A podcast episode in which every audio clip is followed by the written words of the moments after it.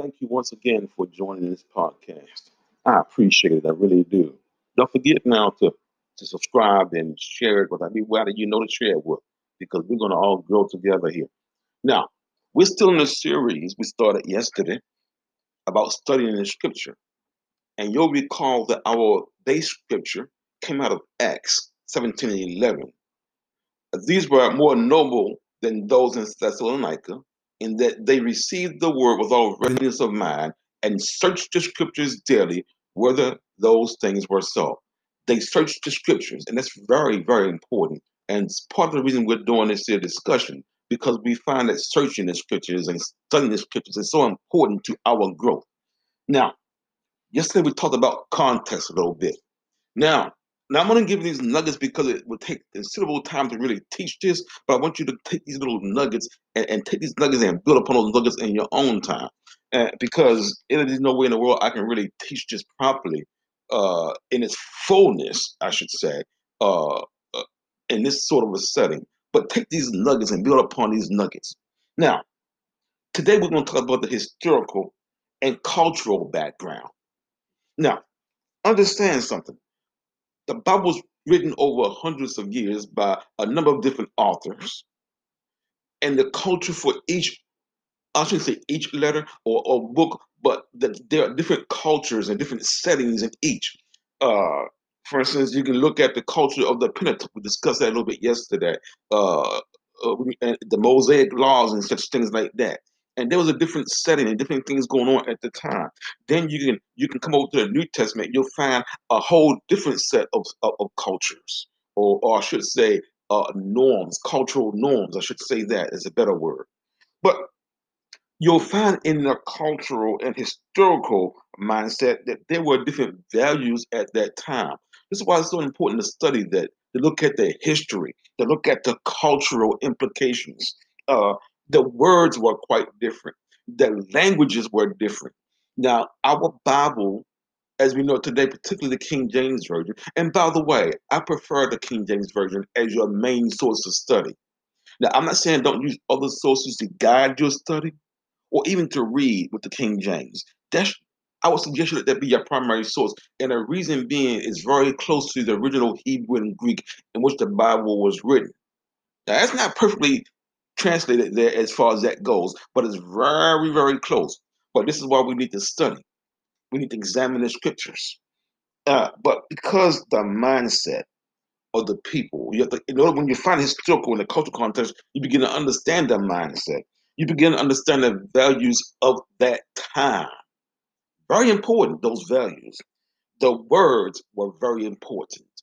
Words are important today. They were just as important, as important then uh, the language, not just the words, but the language used was extremely important. So, so make sure, please, that when we go to study, we, we have the mindset or try to get into the mindset of the day. Because remember, the whole point of studying is to get as close to the original author as possible in your studies. Now, then, because when you do that, you begin to understand the perspective of the writers. When you begin to see things the way they see them, then it becomes more clear what they were saying to the audience. You see? And this is so very, very important. The, the mindset in the Old Testament, generally speaking, was not quite the same mindset as in the New Testament. Many things had taken place betwixt the two. Things took place in the Old Testament that did not take place in the New Testament. And by the way, one could argue that the New Testament did not start until Acts chapter 2 or at, at the day of Pentecost. And I think that would be a good argument. We won't go into why at this point, but that would be a good argument to make. Now then,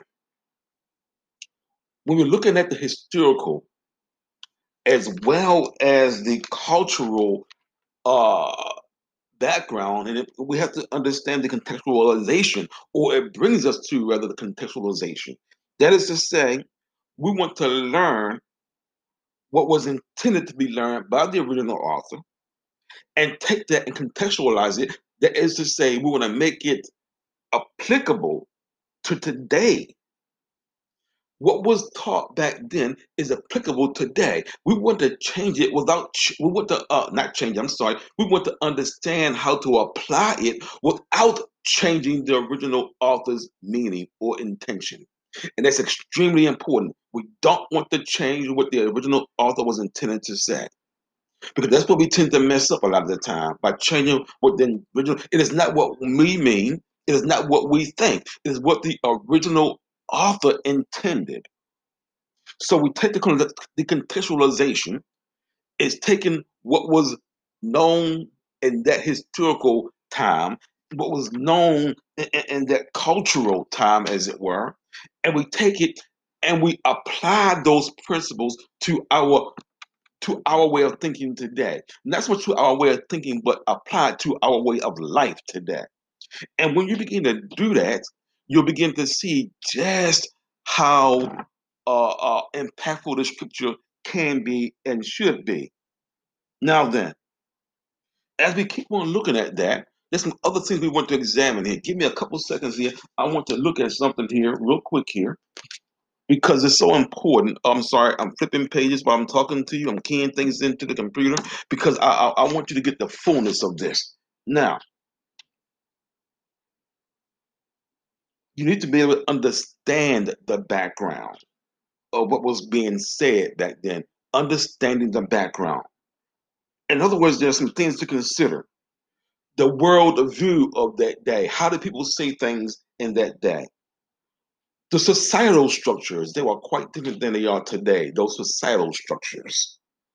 The physical features, these are things you want to consider when examining the text. Uh, physical features including things like climate, uh, structural structures such as buildings and means of transportation. All these things ought to be considered when examining the text. There are other things, but these are some of those things. Uh, economic structures is amongst those. The political climate we need to be examining, or at least consider uh, when we when we're looking at this text. Uh, the behavior of people in that day. The behavior is all part of it. In other words, how how did they dress? What were their customs? Very important. And another important matter we cannot overlook is the religious practices. So this is this is just a little nugget now because of going to any grave detail, it could take hours. But just keep these basic things in mind. Let's look at historical context.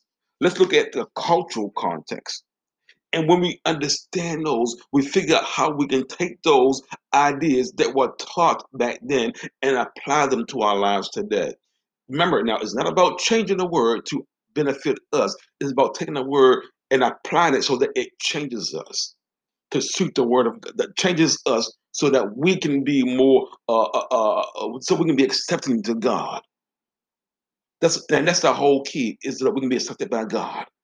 So now, remember, when you're studying historical context and the cultural context, and we learn how to contextualize those into contemporary Christianity.